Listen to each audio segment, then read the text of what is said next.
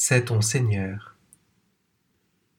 Nous, jeunes filles insouciantes ou prévoyantes, serviteurs joyeux d'avoir risqué pour l'amour du Maître ses talents, ou celui qui refuse d'avoir les mains pleines Brebis à droite ou bouc à gauche du troupeau Notre Seigneur, maître de maison, époux, roi, juge ou berger On ne sait plus trop, à la fin de toutes ces paraboles, où donner de la tête, qui nous sommes, quelle image de Dieu privilégiée. Et en voici encore une série d'autres. J'avais faim, soif, j'étais nu, étranger, malade ou en prison. De quoi nous faire entendre nouvellement ces histoires de talents que l'on a ou pas fait fructifier, d'huile dont on a ou non fait des réserves.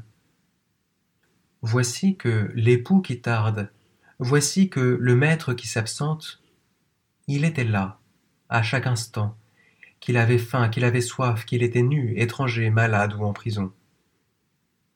Faire des réserves d'huile, ou bien produire du fruit, ce n'est pas une question de travail sur soi, c'est d'abord question de travailler et de peiner pour l'autre.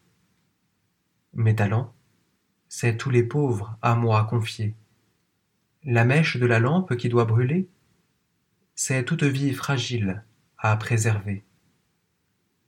Brebis ou bouc, c'est tour à tour que nous en sommes, tantôt à droite, tantôt à gauche. Douceur des brebis, nous les savons. Les coups de corne, nous en avons reçu de bouc, nous en donnons aussi.